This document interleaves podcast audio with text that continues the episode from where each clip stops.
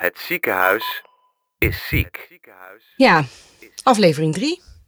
Veilig leerklimaat. Ja, Terwijl wij heel veel onveilig leerklimaat meemaken. Ja, daarom noemen we het natuurlijk veilig leerklimaat.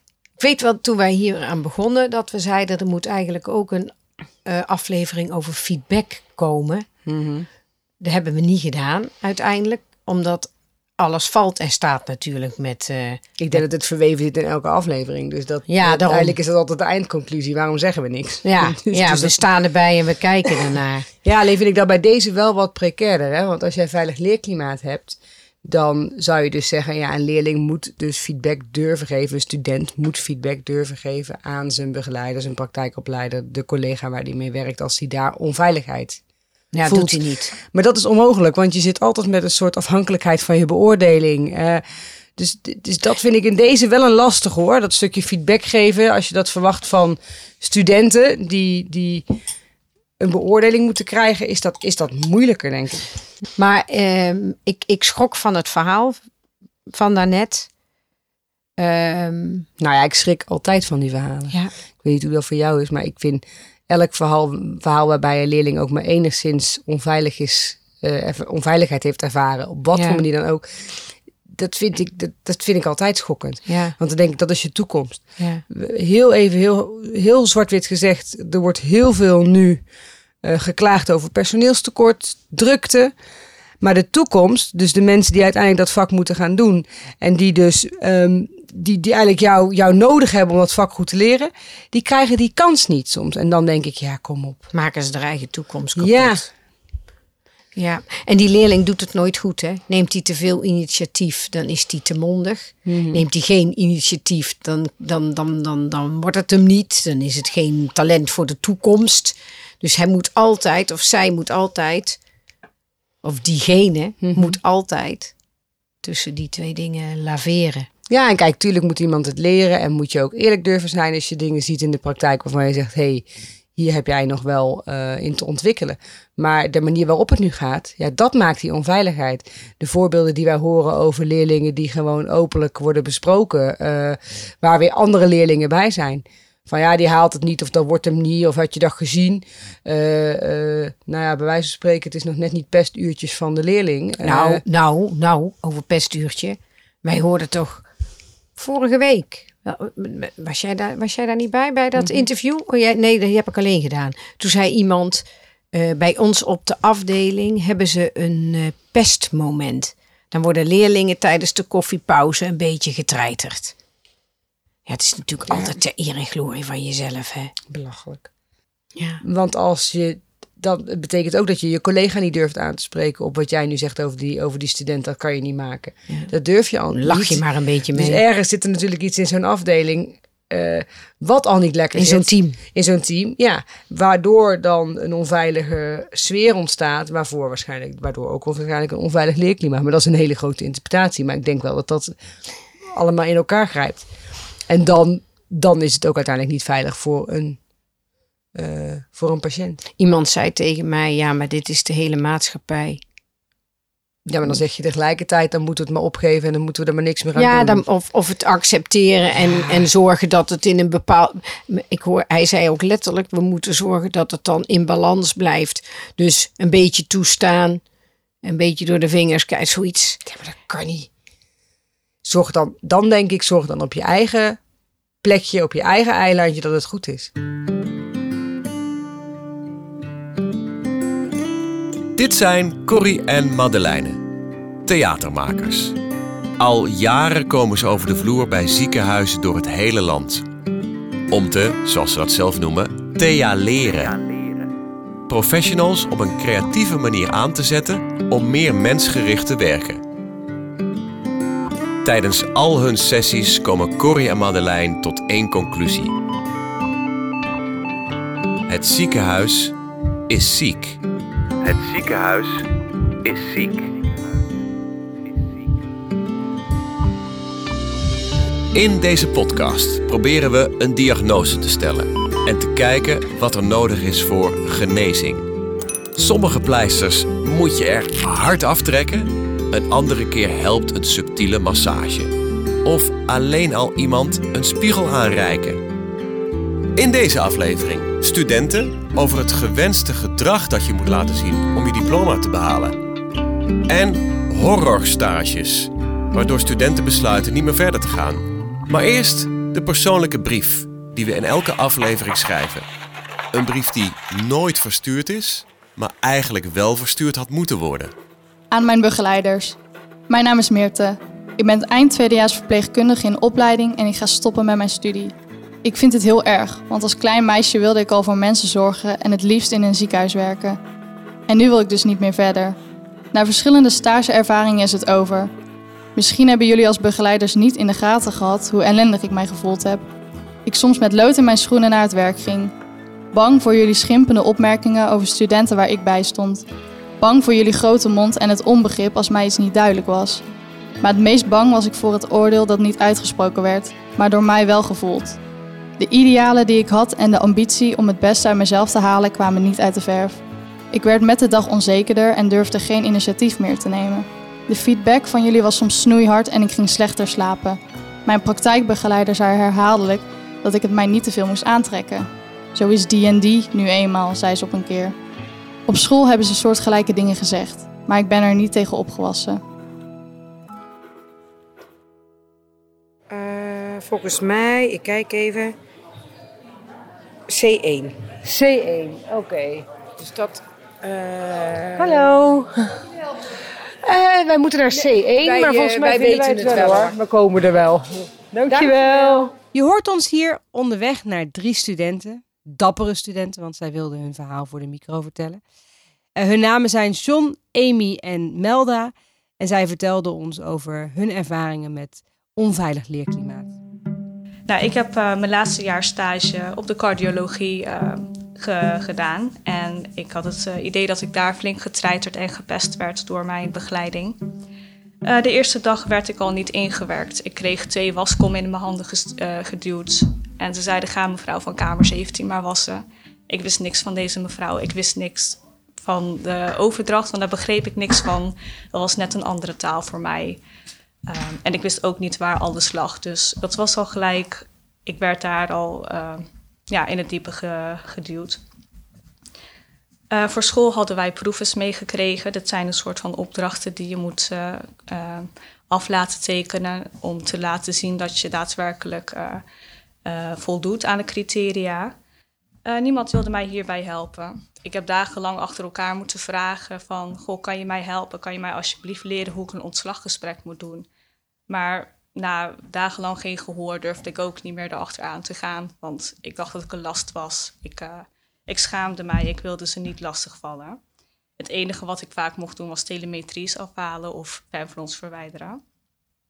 En ik werd ook uitgelachen toen ik zei van... Goh, deze patiënt heeft al een week geen ontlasting gehad. Zou ik hier misschien mijn klinische redeneren op mogen uh, aftoetsen?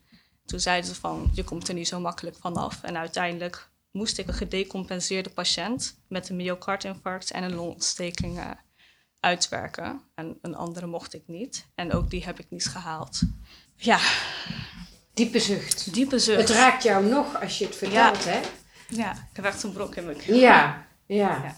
Ik, ik, ik krijg ook de indruk in ons voorgesprekje net op de gang dat jij zoiets had van: ja, ik doe mee aan de podcast, ik wil dit delen. Heel graag. Want Ja. het, is- het is zo lang in mij gezeten en dit, dit is waarschijnlijk ook iets wat heel veel andere studenten hebben meegemaakt. En dan wel niet deze voorbeelden, maar wel soortgelijke. En ik wil gewoon dat ook hun stem inderdaad via mij eh, gehoord kan eh, kunnen worden. En dat zij zich misschien eh, gehoord voelen. Dat zij eh, denken van, goh, ja, ik ben niet de enige. Ja. Waar, waarin word je belemmerd als die begeleiding niet goed is? Waar word je dan in belemmerd? Ja, je neemt de gesloten houding aan, want ehm, bijvoorbeeld ik, ehm, eerste stage, dat ik eigenlijk meteen in de bezetting werd, ge- eh, werd gegooid en eigenlijk gewoon in diepe. Dus ik kon nooit echt op een gecontroleerde manier de basis leren. En toen in mijn tweede stage, dat was in de thuiszorg, toen keek er eigenlijk constant iemand mee. Want ja, je gaat nog niet in je tweede stage alleen op pad. Alleen toen kwam ik erachter dat ik nog heel veel dingen nog te leren was. Alleen hoe dat mij werd verteld door mijn begeleiders van... dit doe je niet goed, dit moet je anders doen. Uh, waar je hier heb geschreven, ja, dat is niet hbo-waardig. De eerste opmerking die ik kreeg van mijn, uh, zeg maar, naast begeleider... ik had twee begeleiders. Eerste gesprek dat ik uh, met haar had over bewijslasten... is mbo niks voor jou? En voor mij was het echt een opmerking dat ik dacht van... Ja, nu knal je me neer. Want HBO, ik, ik wil juist hoger liefst nog, maar ik, ik wil... Voor mij was MBO echt een gigantische stap terug, zeg maar, voor mij om te nemen dan. En daar werd gewoon neergezet van, ja... Dat is toch gewoon normaal om... En daar, daar schrok ik toen wel echt van. Dat heeft me echt gedemotiveerd toen op dat moment. Toen klapte ik dicht. Dacht van ja, ik kan hier, ik kan hier niet tegenop. Nou ja, dat zozeer nog. Ja, het is een beetje dubbel, dubbel. Want vaak wordt gezegd als je stage begint, je bent hier om te leren. En je wordt, je wordt hartstikke. Ondertussen zit hier ook een heel klein meisje driftig te kleuren. En die, en, en die, ja, en heel, heel uh, mooi te kleuren ook. Ook leuk dat jij erbij bent, hè? Ja. maar, uh, dus er wordt gelachen. Je komt, komt, je, je komt hier om, om te, leren. hè? Dus je mag fouten maken. Word je alleen maar beter van. Kan ik me dan zo voorstellen. Ja, en dan bega je volgens begeleiding of eh, volgens collega's bega je dan een fout of wat niet goed is. Ja, en dan ja, krijg je soms die volle laag over je heen. En uh, het is ook kijk, ik heb ook begeleiding gehad en die deed het heel secuur. En die wisten gewoon, weet je, we zien verbeteringen in je. Dus helemaal prima. Maar wat John ook zegt, meteen met vol ja, ga maar MBO doen. Kan je dat wel meteen op zo'n korte duur zeggen tegen een student? Dat, dat is wel zo demotiverend. En ook vanuit uit onze opleiding, vanuit de HBOV, wordt altijd gezegd: ja, je moet kritisch zijn en altijd om feedback, feedback vragen. Maar soms vraag ik me af, kunnen wij soms ook niet feedback geven aan onze begeleiding. Wat weerhoudt jullie? Of wat weerhoudt de gemiddelde student feedback te geven aan de begeleider? Dus, ja, hoe ik het zie is misschien een machtsverhouding. Zeg maar, je gaat wel iemand, uh, zeg maar, soort van corrigeren die invloed heeft op jouw beoordeling. Ik zie jou knikken, Melda. Ja, ik denk dat dat uh, zeker een uh, grote rol speelt. Maar ook dat er eigenlijk heel weinig ruimte is om feedback te geven. En vaak heb je dan ook te maken met gehospitaliseerde collega's. Omdat zij dan waarschijnlijk uh, een betere functie hebben om jou te kunnen begeleiden, worden vaak die mensen toegewezen aan jou. En die zijn dan vaak al heel lang in het vak en die, die weten het allemaal wel. En goh, wat kom jij hier doen? Wat heb jij uh, te zeggen? Ja, dan voel je toch wel inderdaad die machtsverhouding. Denk van, oh ja, maar jij gaat mij straks beoordelen. Eigenlijk moet ik gewoon heel lief tegen jou zijn. Nou ja, ik heb bijvoorbeeld een stage meegemaakt met het jonge dynamische team. En daar, had ik echt, daar voelde ik gewoon de vrijheid. Ik kan feedback geven aan mijn begeleiding omdat zij stonden daar open voor. Ze waren met dezelfde mindset, waren ze ook toen aan hun opleiding begonnen. En zij hadden waarschijnlijk ook ja, dat beleefd dat dat, uh, dat als je geen feedback op een gegeven moment krijgt, dat je ook zeg maar een vastgeroeste oude verpleegkundige wordt. Ja, even heel lomp gezegd. ja, ja. Maar ja, dan wat Melda zegt, als je dan al een verpleegkundige hebt die er al hele lange tijd op een bepaalde afdeling zit, in een bepaalde functie en uh, nooit zeg maar die mindset meekrijgt of daar niet voor open staat ja, dan wordt het voor ons studenten denk ik ook wel moeilijk om, om die stap uh, te nemen. Want het kan als consequentie gewoon hebben dat jouw stage dan niet meer zo leuk kan verlopen als je gehoopt had. Ja. Daar wil ik wel op inhaken. Want ja, oude vastgeroeste verpleegkundige, dat is niet altijd zo. Dat wil ik wel zeggen, want uh, ik ben weggepest. Uh, of ja, niet, eigenlijk niet weggepest, maar ik ben gepest door iemand die net een jaar afgestudeerd was die casus gaat ook voornamelijk over haar. En ik denk dat, er, dat de mindset um, heel weinig te maken heeft met de leeftijd, maar gewoon puur met um, hoe je jezelf ook opstelt als stagiaire, denk ik. Stiekem. Vertel eens. Ik denk dat als jij, uh, want in mijn tweede stage van het HBO ben ik al eigenlijk, ik was heel assertief. Ik wilde dingen aanpakken en dat kwam in één keer als een blok op die mensen die daar al eh, jaren werkten. Die, die dachten van, wow, wacht even. Dat moet je niet doen.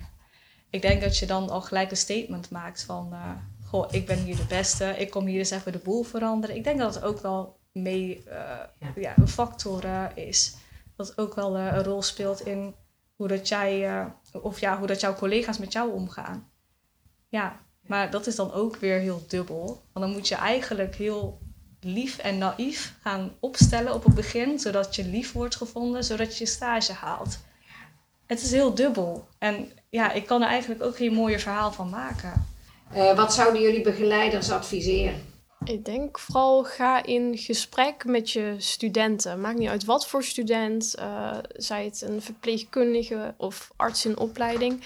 Ga dat gesprek eens aan. En niet alleen ga één keer in gesprek, maar blijf ook in gesprek gaan. Ik denk dat dat belangrijk is, dat je gewoon een open communicatie krijgt. En dat, dat want nu wordt, heb ik het gevoel ook vaak, door ons studenten veel in de doofpot gestopt. Terwijl dat misschien helemaal niet nodig is. En heel veel mensen die het vak verlaten, blijft het ook in de doofpot, maar we zijn dan ook een hoop kwaliteit kwijt. Hè? Terwijl we zo, de mensen zo, ja, die zijn zo broodnodig nu. Hè? Ja. Wat zou jij ze adviseren? Eh, Melda? ik zou zeker adviseren, kijk niet alleen naar het leerproces van je student, maar ook naar het mentale welzijn. Want we zitten hier op een opleiding verpleegkunde, een zwaar beroep, een zware opleiding ook.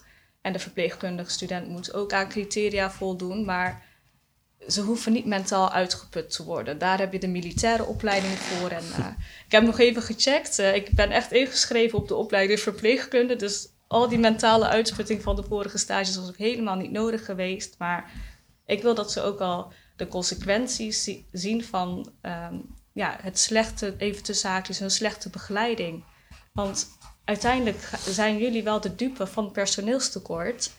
Maar ja, dan mag je, ik vind dat je er dan niet over mag klagen als je er zelf aan bijdraagt. Want dan vind ik je gewoon hartstikke hypocriet. En dat is heel hard, maar ik vind dat echt. Ja. John, wat wil je ze adviseren? Ja, nog eventjes terugkomend op het punt van Melda eh, over studentenwelzijn. Eh, ik zit dan bij de opleidingscommissie van mijn school. En studentenwelzijn is gewoon een hele grote, belangrijke onderwerp, zeg maar, om aan te pakken. Want we hebben de directe cijfers nog niet binnen, maar ik weet nu al dat we ervan gaan schrikken, want ze zijn echt torenhoog. Studenten die naar de eh, psycholoog moeten, naar studentconsulent, om gewoon toch die extra begeleiding te krijgen op persoonlijk vlak van je kan het wel aan. Zeg maar die demotivatie wegnemen. Want ook gewoon wat Amy zegt. ehm, ga in gesprek inderdaad met je studenten. Maar sta ook open voor wat de student te zeggen heeft. Ga niet een weerwoord of ga je zelf niet proberen te beschermen zodat, zeg maar, zodat het lijkt dat jij de perfecte begeleiding geeft. Maar iedereen blijft leren. En daar sta ik voor. Ik wil denk ik de luisteraars nog even meegeven. Ehm, ik heb eh, de opleiding MBO gedaan. Eh, ik heb vier jaar daarvan eh, weg moeten gooien, omdat ik toen gezakt ben door mijn laatste stage naar IG. Maar nu zit ik op HBOV. Dus laat je alsjeblieft niet demotiveren. Als je een doel hebt, vecht ervoor. Want ik zit ook goed nu. En eh, ik geloof dat jij dat ook wel kan. wil ik nog even meegeven. Dit waren de studenten verpleegkunde. Ja. Nou, het ging daar ook heel even over eh, met hun over hoe ervaren eh artsen in opleiding het leerklimaat. En daar konden zij niks over vertellen, dat snap ik ook wel. Maar daar hebben we wel een heel mooi fragment van uit een eerder interview. Ja, en die gaven daar wel ook een inkijk in. Hoe denk je dan over je eigen toekomst? Ik, dan hoop ik dat ik ook niet zo word, zeg maar. Maar eh, ik denk wel van, zeg maar, als je een beetje inderdaad... want op een duur ga je natuurlijk je kooschap lopen... en dan loop je met zo'n dokter mee. En op een duur dan rol je vanzelf in die cultuur, zeg maar. En dan doe je dat denk ik ook, of tenminste, ja, een beetje uit... om jezelf te redden, zeg maar. Want als jij dat, als jij niet doet zoals die dokter dat wilt... dan ga je zelf, zeg maar... aan- of tenminste, dan kom je zelf niet verder, zeg maar. Maar je wilt het uiteindelijk natuurlijk wel halen. Maar dan denk ik dat toch dat je het gedrag, of tenminste bepaalde dingen overneemt van die dokter. overneemt. Het is gewoon tot jij dezelfde positie op die piramide hebt bereikt als die arts, kan je er eigenlijk niet zoveel tegen inbrengen. Ik denk dat dat inderdaad, of dat dat in ieder geval een beetje de perceptie is van hoe het is. Want als jij als co-assistent gewoon zegt van, hé, hey, wat jij nu zegt, dat vind ik niet Ja, kunnen. nee, dat- Doe nee. respectvol. Dan zegt hij, joh, ben jij nou een snotneus? Kom net kijken. Ga maar bij een andere operatiekamer kijken als het niet aanstaat, weet je wel. En dan eh, ga je er zelf aan onderdoor. Ja, klopt. Het ziekenhuis is ziek. ziekenhuis is ziek. Ja, alle interviews van Veilig Leerklimaat. eh, Onveilig leerklimaat. Onveilig Leerklimaat. Ja, ook wel Ja. dingen gehoord over veilig leerklimaat. Hè? We hebben ook mooie dingen gehoord. Gelukkig. Maar ook eh, veel onveilig leerklimaat. Ja.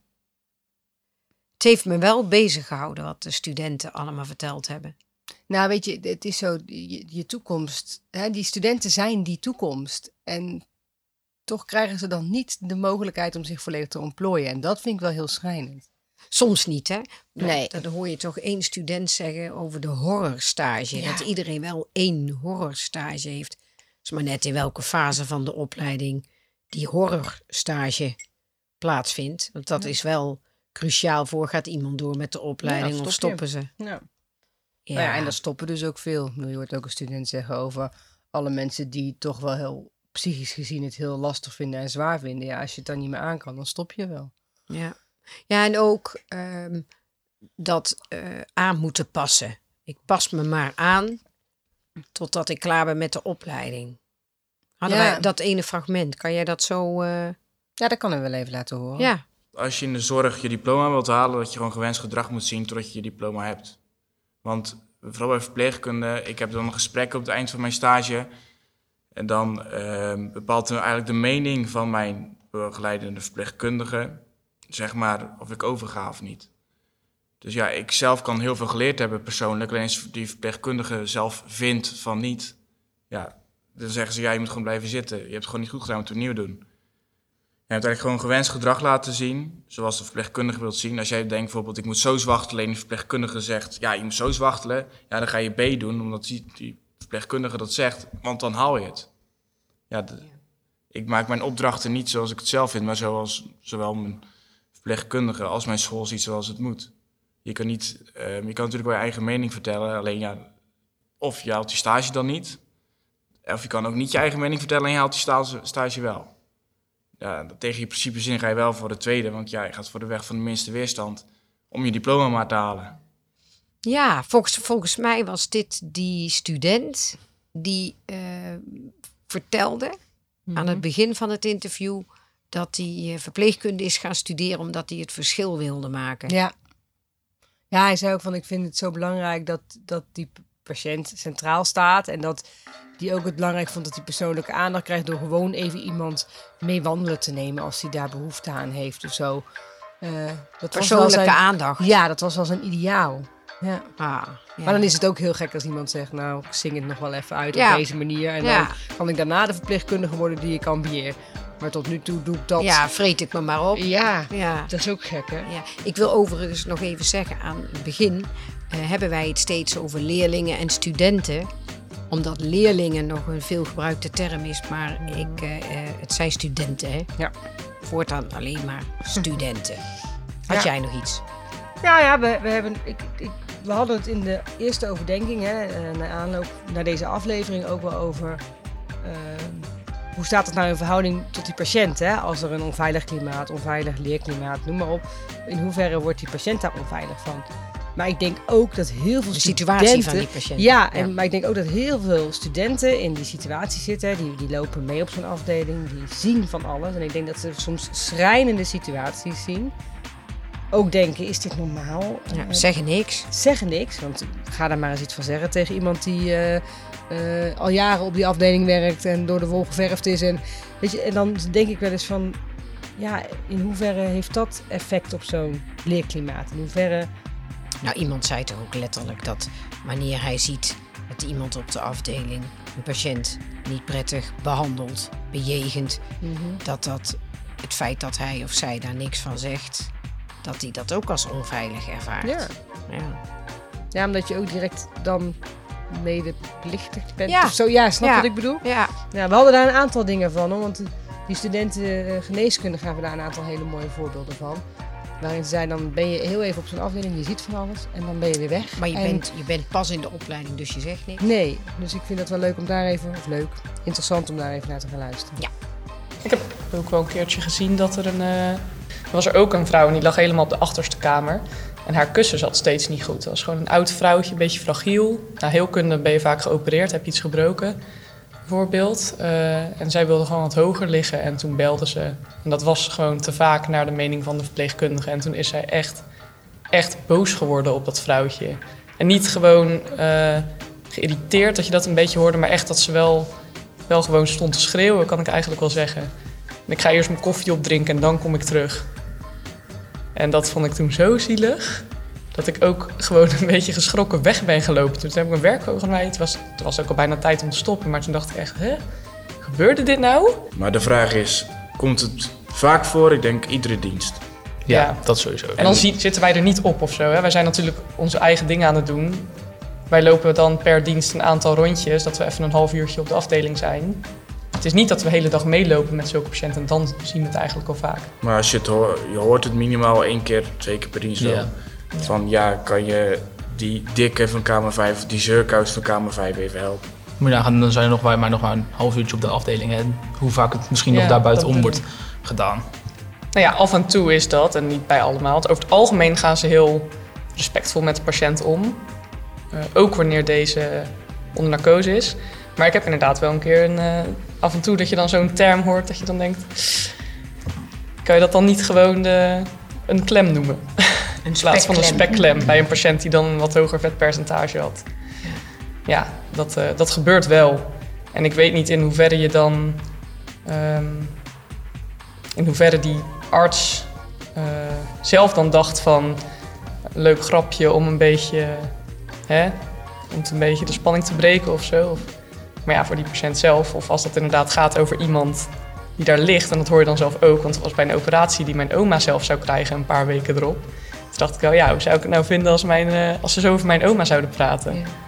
Ja, dan denk je wel, dat klopt niet. Want naast dat, eh, naast dat ik dat me- het menselijk lichaam heel leuk vind, is het natuurlijk, eh, vind ik het ook heel, heel belangrijk dat een patiënt die dan zo kwetsbaar is, goed verzorgd wordt. Veel gezegd. Veel gezegd. Eh, we zijn aan het einde. Ja. En we eindigen altijd met iets positiefs. En dan denk ik aan de interne afdeling van Yvette. Ja. Die vertelde heel veel mooie dingen over het warme welkom daar. Ja. Hoe studenten daar eh, ontvangen worden met een Bootcamps en escape rooms. Ja. Ja, echt leuk. Echt ja, heel leuk. maar, waarin elementen zitten als een paracetamolletje voor hoofdpijn, tissues voor een beetje verdriet. Eh, en dat ik, dat ik voelde met, die, met wat ze vertelde van... een student voelt zich daar vanaf de eerste minuut eh, gehoord, gezien, noem maar op. En we eindigen met een stukje uit het interview met Yvette en Joanne. Joanne. Nou, ik vind, wat ik heel leuk vind is dat ze het allemaal echt willen. Ze willen echt heel graag verpleegkundige worden. En ehm, stiekem vind ik het ook wel leuk dat ze een beetje tegen je opkijken, weet je wel. Dat ze dan, ze vinden alles spannend en leuk. En ik kan mezelf heel goed nog mijn werkbegeleider herinneren. En dat ik alles heel spannend vond. En dat ik het zo fijn vond dat iemand heel open was en me meenam. En ik denk dat ik het heel graag diegene wil zijn die, die ze meeneemt aan bed, die ze dingen vertelt en die ze inspireert om in ieder geval een goede verpleegkundige te worden. Ja, je hebt het ook wel eens tegen mij gezegd dat jij hoopt dat jij diegene bent, die verpleegkundige bent, waar iemand over tien jaar nog zegt: Ik had toen toch een, Ja. een, een begeleider. Nou, als ik zo toch word, Ja. ja, zo Ja. wil je, dat bedoel je daarmee. En zo draag ik echt mijn vak uit. En ik hoop echt dat, dat, dat ze inderdaad over tien jaar nog denken. En niet alleen aan deze stageplek, maar ook echt aan de verpleegkundige die je aan bed bent. Degene die net een, een dingetje extra doet. Of die net even de patiënt onder de douche zet die al een week niet geweest is. Of de haren kant. Of de familie net even wat extra te woord zet. Ja, dat je dat aanvoelt en dat je net, net een stapje extra doet. Dank voor het luisteren naar aflevering 3. Samen maken we het ziekenhuis beter. Reageren kan via corrybrox.nl. En de volgende vierde aflevering, de treurige troost, staat snel voor je klaar. Het ziekenhuis is ziek.